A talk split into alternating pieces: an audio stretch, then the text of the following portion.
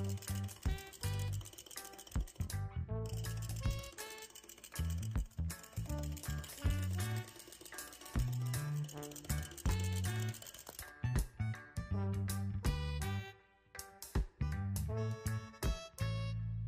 right. Well, good morning, everybody. How's everybody doing? Everybody happy that we have air conditioning inside? This is that hot weather you guys have been telling me is coming. In case you've been in a cave for the last week, it is here, all right? It is upon us. I am a ginger. I feel like I get a sunburn when I walk from the car to the house. You know what I mean? Uh, it is hot out there. It is blazing out there. So thank the Lord for some uh, AC in here this morning. Uh, if, you're, uh, if you're a first time guest with us, my name's Brian. I'm one of the pastors here, and just happy that you're here with us. I'll have my word of welcome to Eddie's. I want to welcome those that are joining us online as well, and uh, just excited to continue on with the series today.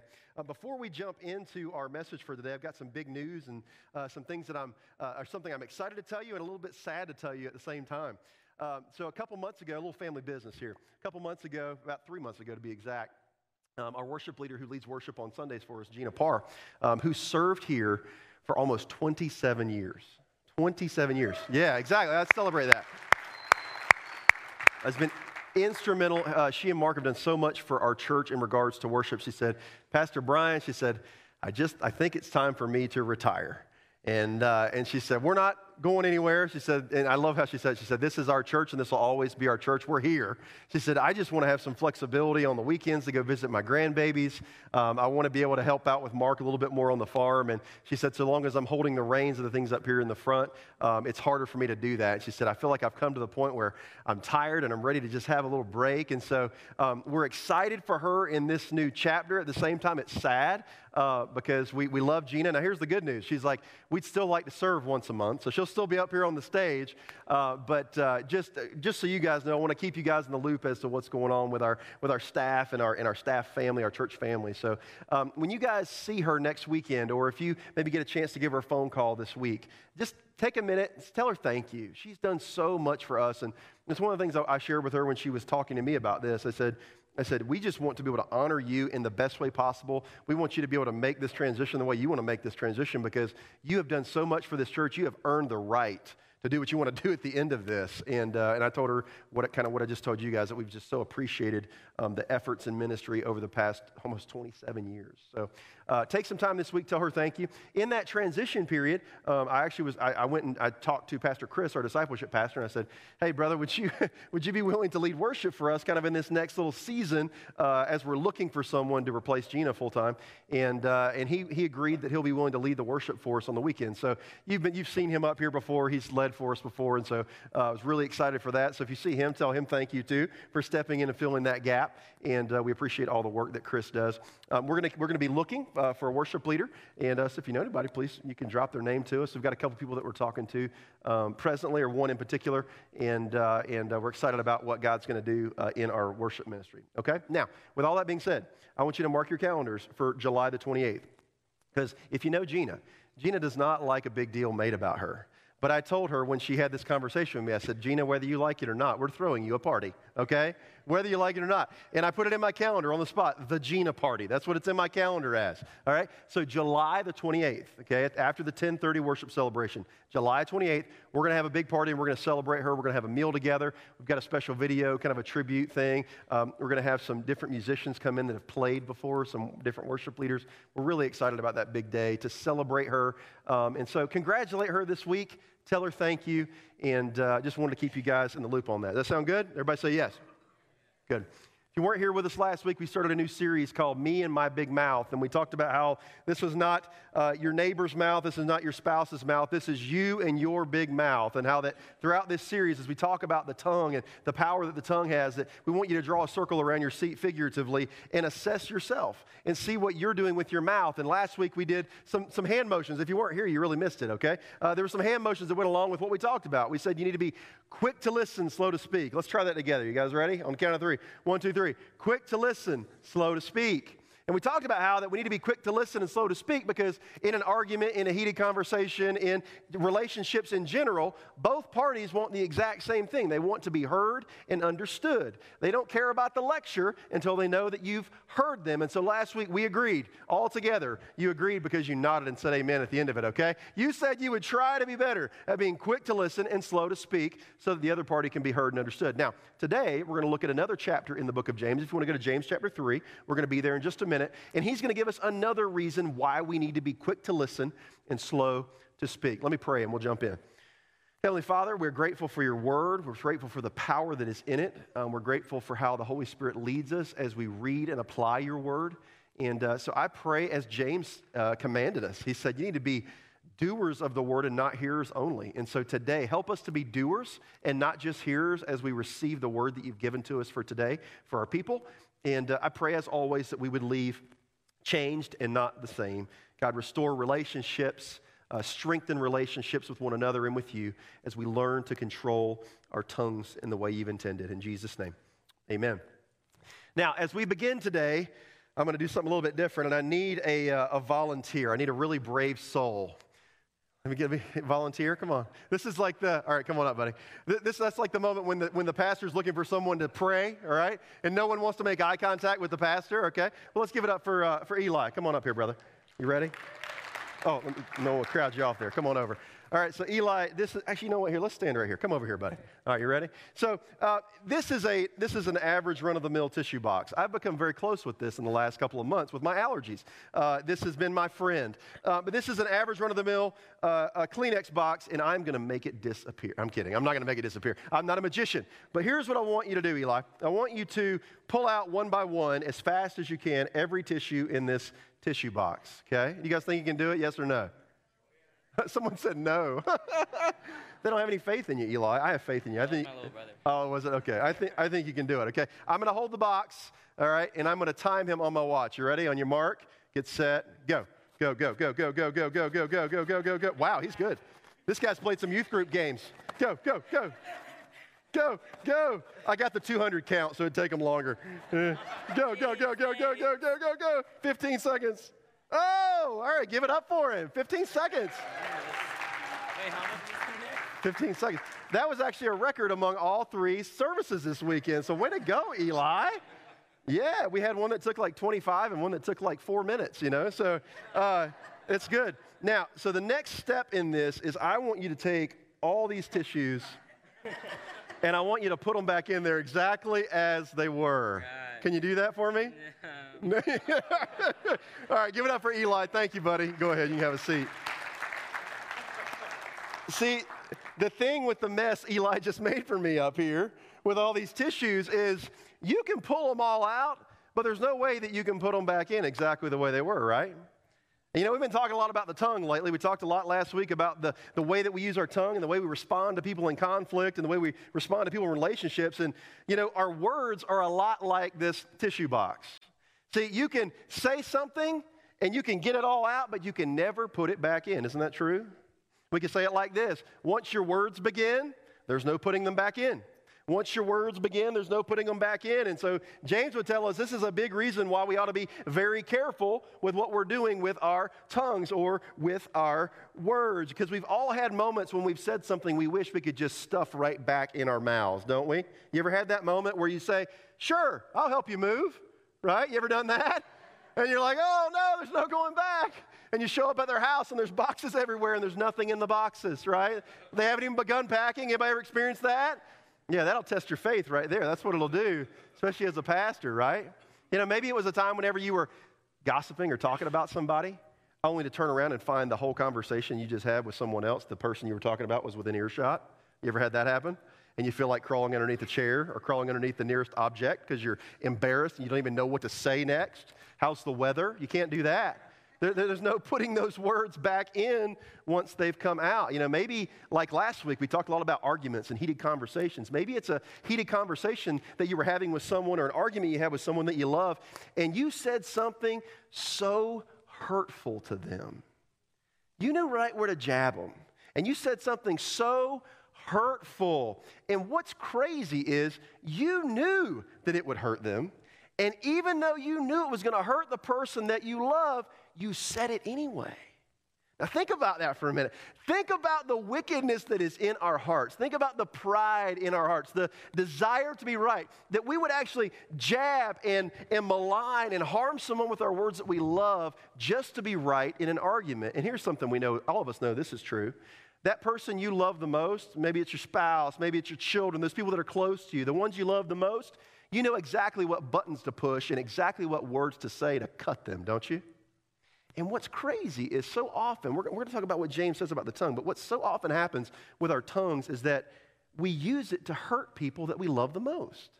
See, we might talk about other people that we don't care about in our workplace. We might talk about people in politics or talk about people on social media that we don't know, but we can make the most damage with our tongues to the people that are the closest to us. Isn't that nuts?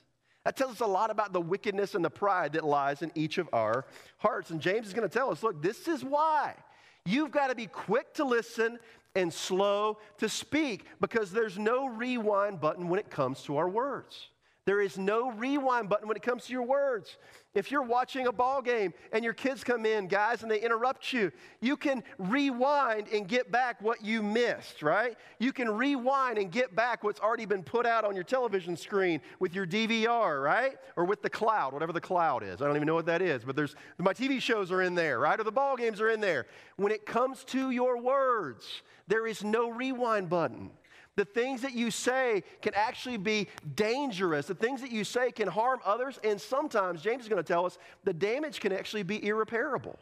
You might think of a time in your life when someone has said something to you or about you, and it's hurt you so much, and right or wrong, whether you should be bitter or not, we know we probably shouldn't be bitter, right, as Christians, but we are. And those things linger with us. They stick in our minds because the things that we say, you can't put them back in. There's no rewind button when it comes to our words. Now, I told you to turn to James chapter 3. Look at verse 2 in James chapter 3. We'll have it on the screens for you as well.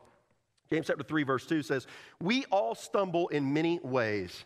Anyone who's never at fault in what they say is perfect. Everyone say perfect. Able to keep their whole body in check. Now, the first part of that verse is true for all of us. We all stumble, don't we?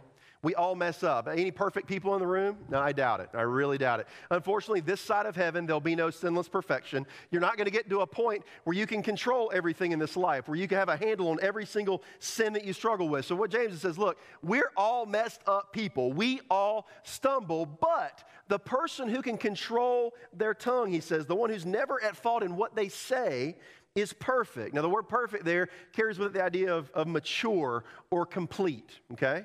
And he says the person that's mature and complete, that knows how to handle their tongue the right way, he says actually they're going to keep their whole body in check. Their whole life will be in check because they can keep the little thing inside their mouth in check.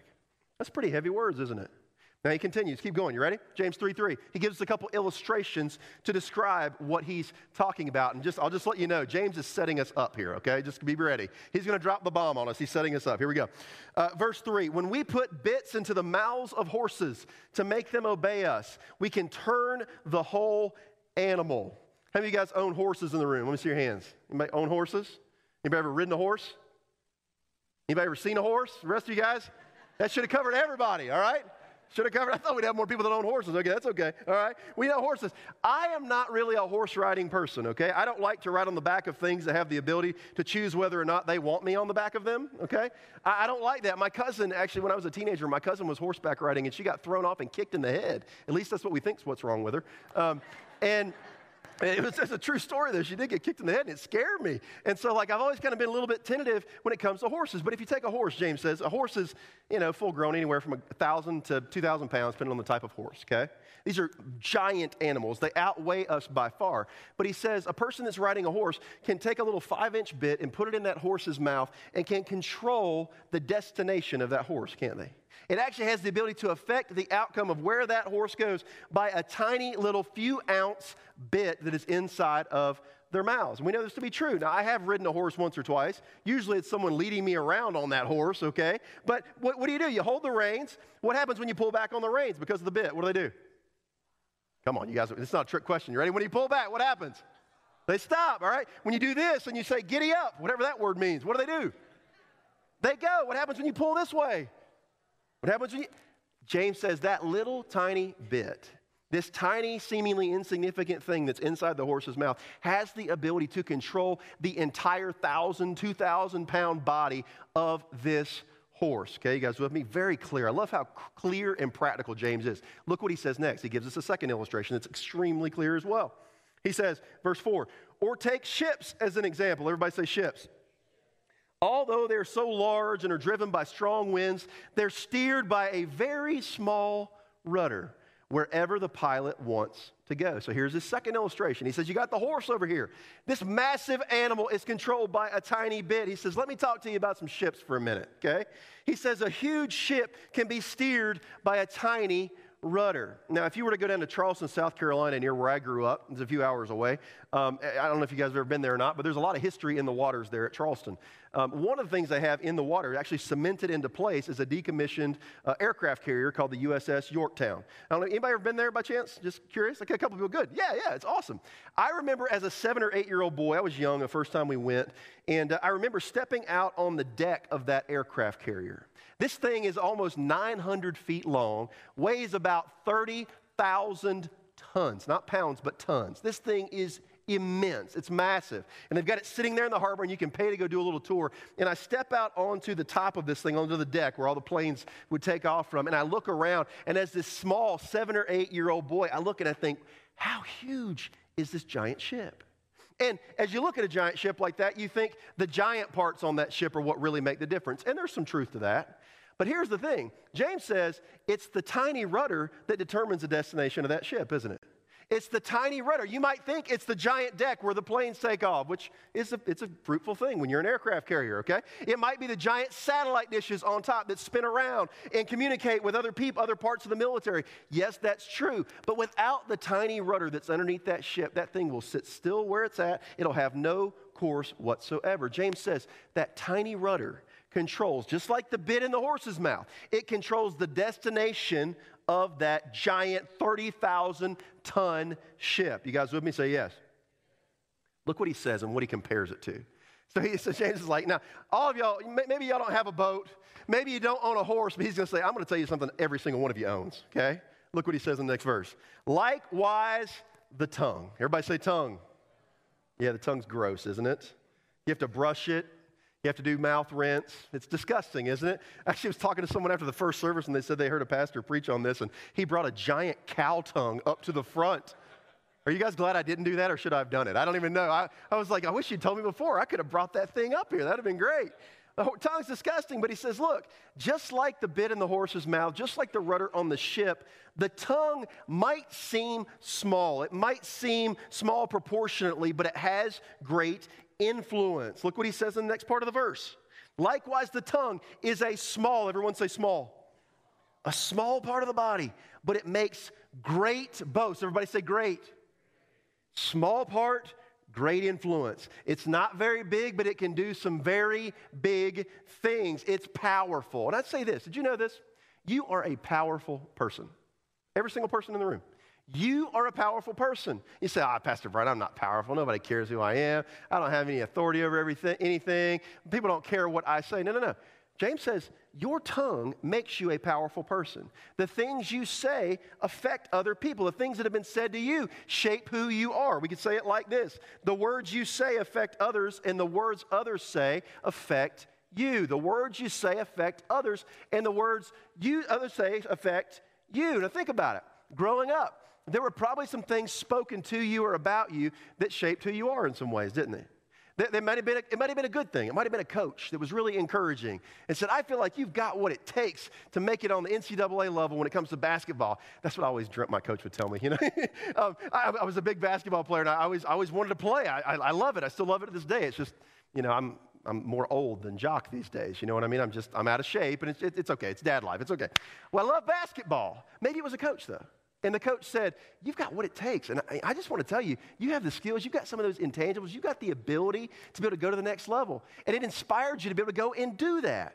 Maybe conversely, it was something negative, someone said, that still kind of rings around in your mind even years later. The words that they spoke have shaped you. They might they shape who you see when you look in the mirror. Uh, maybe it was a parent or a grandparent or a loved one that said something that was condescending or sarcastic to you. And that, that one or two comments that they made, because they knew you and they knew the buttons to push, it cuts you so deeply that it's shaped who you've become today. It shaped how you see yourself. It shaped how you see the world. See, James says, Your words, this tongue in your mouth that creates words, he says, they're powerful, and we've got to be careful with them. Now, you might say, well, Pastor Brian, I've had a lot of terrible things said about me, and I didn't let them affect me. I've been successful in, in, my area of work, I've been successful in this area of my life. I've not let those negative things that were said to me affect me. Well, that can seem true on the surface, but here's the reality. A lot of times when people say negative things to us, you got one of two reactions to that. One, it can cripple you, which is the more common one, unfortunately. The negative things that people say, they cripple you, they, they steal your confidence, and you don't go on to do what maybe you wanted to do with your life or whatever the situation might be. The other side of that is when someone says something negative to you and, and they're belittling to you or they're sarcastic or they're cutting, and say, yo, you're not good enough, you're never to make it at that. Inside you, you almost subconsciously, subconsciously say, I'm to prove you wrong, right?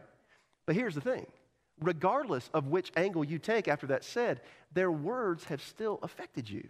Their words were powerful being spoken over you. And James says, Look, this is why you got to be quick to listen and slow to speak. This is why you've got to be so careful with what you let cross these lips because it's influencing other people. He says it's a small part, but great influence. Now, the other thing to remember about our words to think about is that although all words are powerful, not all words are equal.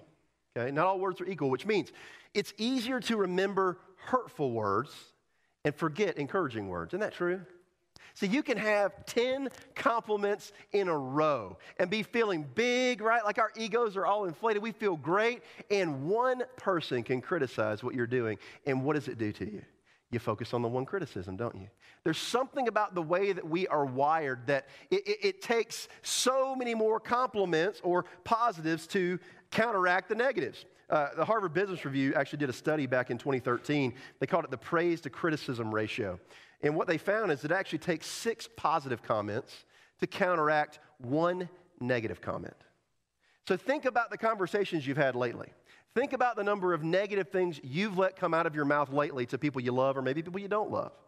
What the Harvard Business Review says, and they're way smarter than me, guys, all right? What Harvard says about it is that it takes six times as many positive things to counteract your one negative thing. And how your relationship's looking when you weigh them and you measure them against that. See, more than likely, what's, what's easy for us, the, the easy path to take is to speak negatively, to speak sarcastically, to speak in a cutting way, especially to the people that we love. And James says, you've got to be careful because it's easy to forget the, the nice things that are said, and, and, and, it, and it's, it's, it's hard to remember the good things that are said.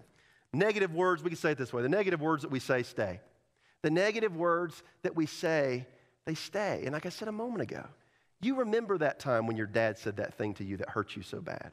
Like when you lay your head on your pillow at night, sometimes it still rings around in between your ears.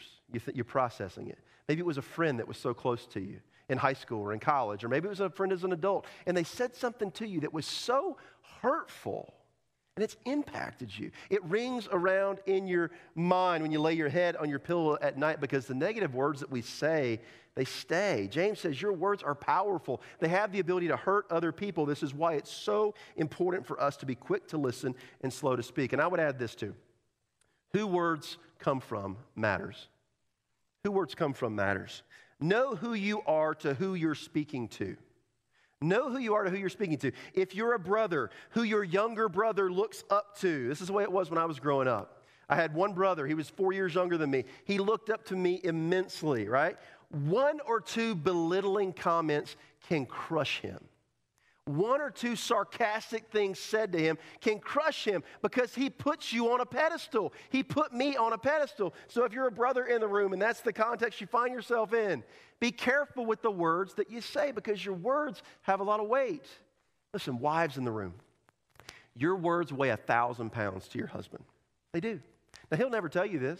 He'll never come out and say, honey, I just want you to say this nice thing to me. He'll never do that. But listen, our, we, we act, men, we act like our egos. We, we act like we're so big and tough, don't we? Men, say amen. All right, let's be real this morning, okay? I'll be real if you be real, all right? We think we're so big and tough, but our egos are so fragile.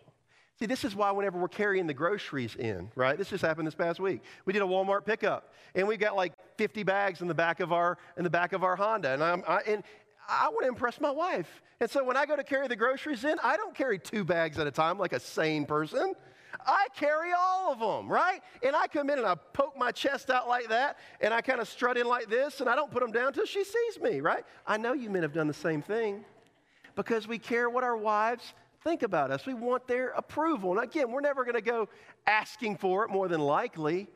But the things that you say to us, when my wife says, baby, you strong, right? she doesn't talk like that. But if she did, if she were to say something like that, if she were to say something like that, you know what that does for me? Man, I can fly for a week on that. You know what I mean? I can fly for a week on that. But the flip side of it's true as well. See, the, the negative comments, the nagging comments, those things you say because you know exactly where to cut your husband, wives. You know exactly the thing, that place where he's messed up time after time again, those perceived failures, at least in your mind. You know exactly the buttons to push.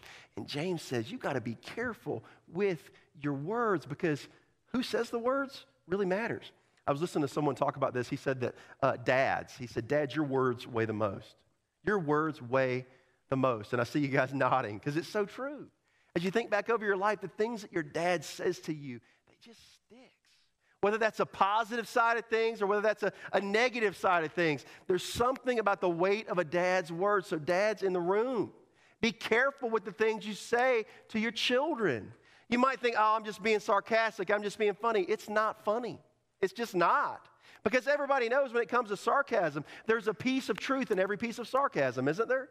We know it in our core that when someone's razzing us about something or being sarcastic about something, it might seem funny on the surface, but there's truth lying just underneath that surface. And so, dads, if your words carry all that weight, if they carry all that responsibility, if, if the way, if your, your children's future depends many times on some of the things that you say or don't say, how much more careful, men, should we be with our words? Amen? Who words come from matters. Now, look, look what he says next. James 3, 5, and 6 here. Consider what a great forest is set on fire by a small spark. The tongue also is a fire, a world of evil among the parts of the body. Now, where I grew up, we had commercials and we had billboards with Smokey the Bear on them. You guys have Smokey the Bear? Yeah. What did he used to say on the commercials? Only you can prevent forest fires, right? That was a blast from the past for some of us there for a minute. What did he mean by that? Well, he said, human beings, only you can prevent forest fires because most of the time you're the one that starts the forest fire, right? You, leaving cigarette butts into dry brush can start a blaze that goes on and destroys thousands of acres of forest. Leaving some embers burning in a campfire that you thought you almost put out. Those couple little embers can fly into a dry area and they can start a forest fire that can be devastating. And it can take years and years, and maybe they never even recover the area that gets burned down. And Smokey would say, only you can prevent forest fires. what James is getting at. He says, look, a great forest fire can be started with just a small spark of a word. It only takes a small spark to start a big fire. It only takes a brief amount of time with your words to make a big mess, but it can take years to clean it up. I'll say it this way it takes less time to make a mess with your words than it does to clean it up. Isn't that true? See, we, we, can, we can pour it all out really quick and make a big old mess. It takes a whole lot less time to say it than it does to come behind and sweep it up, doesn't it?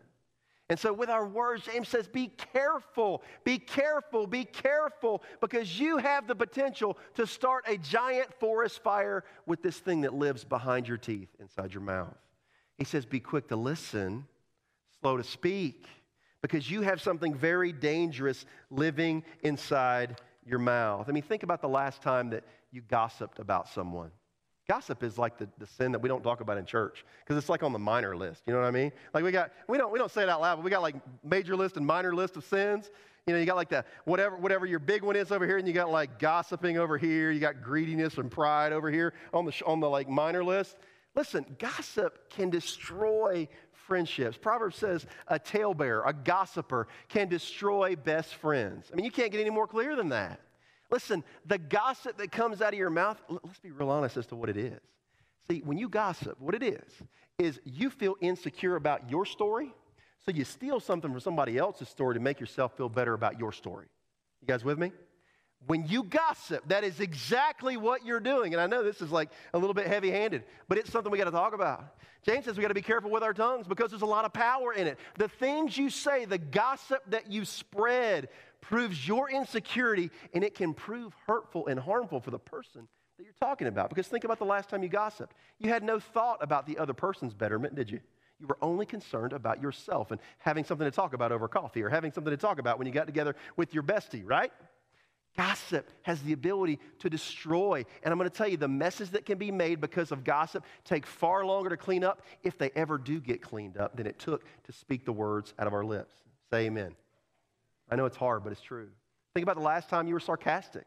Think about the last time you were judgmental. The things that we just flippantly let roll across our tongues and come out of our mouths in our words, they have the ability to make a mess that can take years to clean up, that can permanently harm and permanently sever relationships. James says that's the power you've got in your tongue. That's the thing that lives inside of your mouth. He says it takes only a spark to make a big mess. Look what he says next, verse 6. It corrupts the whole body and sets the whole course of one's life on fire. Your words have the ability to mess up your life. What you say has the ability to destroy your marriage and your friendships and your family. The things that come out of your mouth have the ability to destroy your life, to set the whole course of your life, James says, on fire. Look what he says next. It sets the whole course of one's life on fire and is itself set on fire by hell. Pretty harsh words, isn't it? He says, all kinds of animals, verse 7. Birds, reptiles, sea creatures are being tamed and have been tamed by mankind. But no human being can tame the tongue. He says, Look, we've got a handle on all these other animals in the world. And he said, But there's one animal that none of you will ever fully tame. Now, that's something to think about, too. See, there's no magic prayer you can pray to fix your tongue you're never going to get to a point where you're mature enough that it, no, nothing bad ever comes out of your mouth. You're going to hear in just a minute what he, how he further describes the tongue. But there, there's never a point at which you don't have to be on guard with this thing that lives inside of your mouth. James says that tongue is powerful, and though we've got birds of the world tamed, no man can tame the tongue. Look at what he says next. This is so important. Verse, uh, last part of verse 8. The tongue, it's a restless evil. Everybody say restless evil full of deadly poison. See, I told you you were powerful, right? I told you you were powerful. You're like that diamondback rattlesnake, right? That I'm afraid to come across out here, right? You're coiled up. Your tongue, James says, your tongue is coiled up and always ready to strike. It is restless. It's antsy in there, just waiting for an opportunity for you not to be filled with the Spirit and for you to just care about being right and to spew out some negative, deadly poison on the other person in the conversation. Isn't that true? See, your tongue, my tongue, he says, it's restless. It's just waiting for the chance to get out. It's got deadly poison laying back in its glands, ready to throw out. We got to realize the tongue, our tongues have the con- uh, consistent and constant ability to destroy. Our tongues have the consistent and constant ability to destroy, which is why we need to be quick to listen, slow to speak. Your tongue and the evil that can come from it never take a vacation. Look what he says next. He says, Some of you guys act religious, but you say bad things in the next breath. Look, with the tongue, verse 9. We praise our Lord and Father. You act like you're religious, you're singing worship stuff. And with it, we curse human beings. There's negative things spewing out of the very next breath uh, for people that have been made in God's likeness. He says, You can't be sarcastic and cruel and then talk about how blessed we are and how good God is. You can't go gossip about someone and then break into the hallelujah chorus, okay? He said that's not nat- he said that's not normal. That's not natural. He says these things ought not to be. Verse 10, uh, 10 through 12. Out of the same mouth come praise and cursing. My brothers and sisters, this should not be. Everybody say should not be. Can both fresh water and salt water flow from the same spring? Yes or no? All right, my brothers and sisters, can a fig tree produce olives? Come on, not trick question. You ready? Go. Yeah. Can a grapevine bear figs? No. Neither can a salt spring produce fresh water. See, if you plant a fig tree, grapes aren't coming out of that fig tree. Only figs can come out of that fig tree if it's nurtured and, and nourished the right way. If you plant an apple tree, It's not going to produce oranges. It's going to produce apples. And so, what James is saying, he says, look, your tongues have the ability to do something that nothing else in nature has. See, things in nature can only produce one thing. Your tongue has the ability to be extremely negative and sarcastic and cutting and biting and evil and full of that deadly poison, but it also has the ability to encourage and uplift and say positive things and speak over people. Now, I'll just give you a hint. Next week, we're going to talk about that, okay? We're going to come back we're going to talk about the, the good things your tongue can do. So don't, don't go home and just like camp out on this message. Come back for next week's. But James says, Your tongue, he says, your tongue has the ability to be good and evil, but it's our choice. We've got to be quick to listen and slow to speak. Now, what's interesting is he just ends it right there. Like if you re- if you got your Bibles there in front of you, he goes right into ne- the next part of the chapter on wisdom. And it's like, well, just kind of left us hanging there, didn't you, James? Like, can you give it? You gave us the quick to listen, slow to speak in chapter one. What are we supposed to do here? Well, I'm glad you asked. Thank you for asking. I'm going to tell you, okay? Everybody, everybody ready? You want to be told?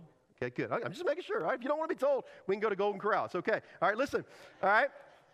Here, here's what it means is earlier, you know it said no human being can tame the tongue? See, what, what James is doing here is he wants us to be reminded of how powerful the tongue is that's inside of our mouth, how much destruction that it can cause so that we keep a check on it. There's no easy fix for the tongue.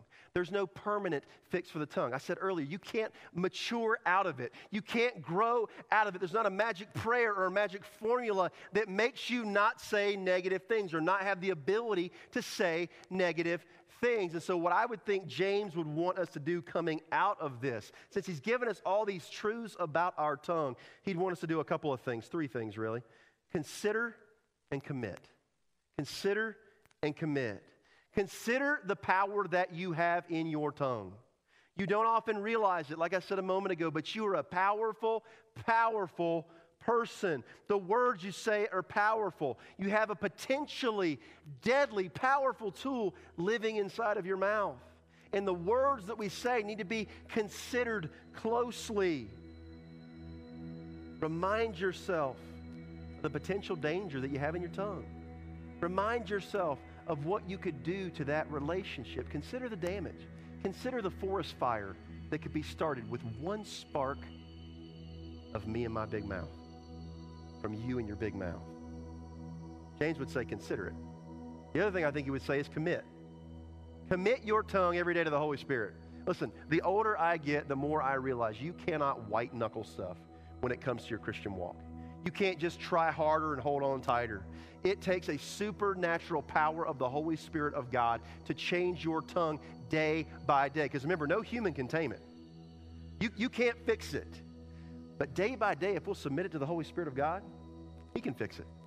He can help us moment by moment guard our tongue from letting those negative things come out of it. And as we're going to talk about next week, have some positive things come from it. James would say, consider, commit, right? Commit it to the Holy Spirit every day. This should be your prayer. Holy Spirit, help me to be quick to listen, slow to speak. Holy Spirit, help everything I say to honor you. Holy Spirit, help me to control my tongue. Holy Spirit, take control of my mouth today. See, these are things that we ought to be talking to the Holy Spirit about every day, every day, all throughout the day. Consider, commit, and then speak. And then speak. Close your Bibles. I want to, I want to finish with this. A mentor of mine gave me some good advice uh, a while back. He said, he said, lead others, Brian, the way you've been, le- or uh, the way you want to be led. He said, lead others the way you want to be led. He said, You've experienced good leadership, you've experienced bad leadership. He said, Go and lead people the way you want to be led, right? Which is great advice. I think it's a great principle when it comes to any area of leadership that you find yourself in, whether that's in your home, whether that's in your business, whatever that looks like. Lead people the way you want to be led. But I also think it's a great application when it comes to our tongue. See, we need to consider the power we have, we need to commit it to the Holy Spirit of God, but then we need to speak to others like we want to be spoken to. Speak to others the way you want to be spoken to. See, when you mess up and you blow your top and you get angry and you do something you shouldn't do, how do you want to be spoken to in that moment? I think James would say, speak to others the way you want to be spoken to. How do you want people to respond to you when it's you're the one to blame in the argument? When it's you're the one who's overspent, right? Or overdone something else? How do you want to be spoken to in those moments when you fail and when you mess up? I think James would say, look, consider, commit, and then speak to others the way you want to be spoken to. And look, isn't this just a reiteration of what Jesus already told us? What, what did Jesus what, what, did Jesus say whenever he was confronted? He said, they said, What's the greatest commandment? What did Jesus tell them? Love the Lord your God with all your heart, all your soul, all your mind, right? So this is the first commandment with promise, but the second one's likened to it. What was it? Love your neighbor as yourself. Speak to others the way you want to be spoken to. Sounds so elementary, but I'm going to tell you what, that's PhD level hard. Speak to others the way you want to be spoken to. Because here's one thing I know about every one of you you love yourself. Don't you? I love myself. Sometimes I walk around the house, I kid my wife about that. I say, hey, baby, I love myself. Right? Let's all say it together. You ready? Go. I know, even if you didn't say it, I know it's true. I know you do. And see, that's why we were given this command. Love your neighbor as yourself. Speak to your neighbor as you want to be spoken to. Listen, there's no rewind button when it comes to your words. You can't put them back in, but you can make a big old mess when you open your mouth at the wrong time saying the wrong thing. Ask God, ask the Holy Spirit of God today to help you. Maybe you need to go to someone and say, I'm sorry. I've messed up with my tongue. And it may not fix it right away, it might take time to heal. Make those things right today because, listen, there is no rewind button when it comes to your words. Amen? Let's pray together.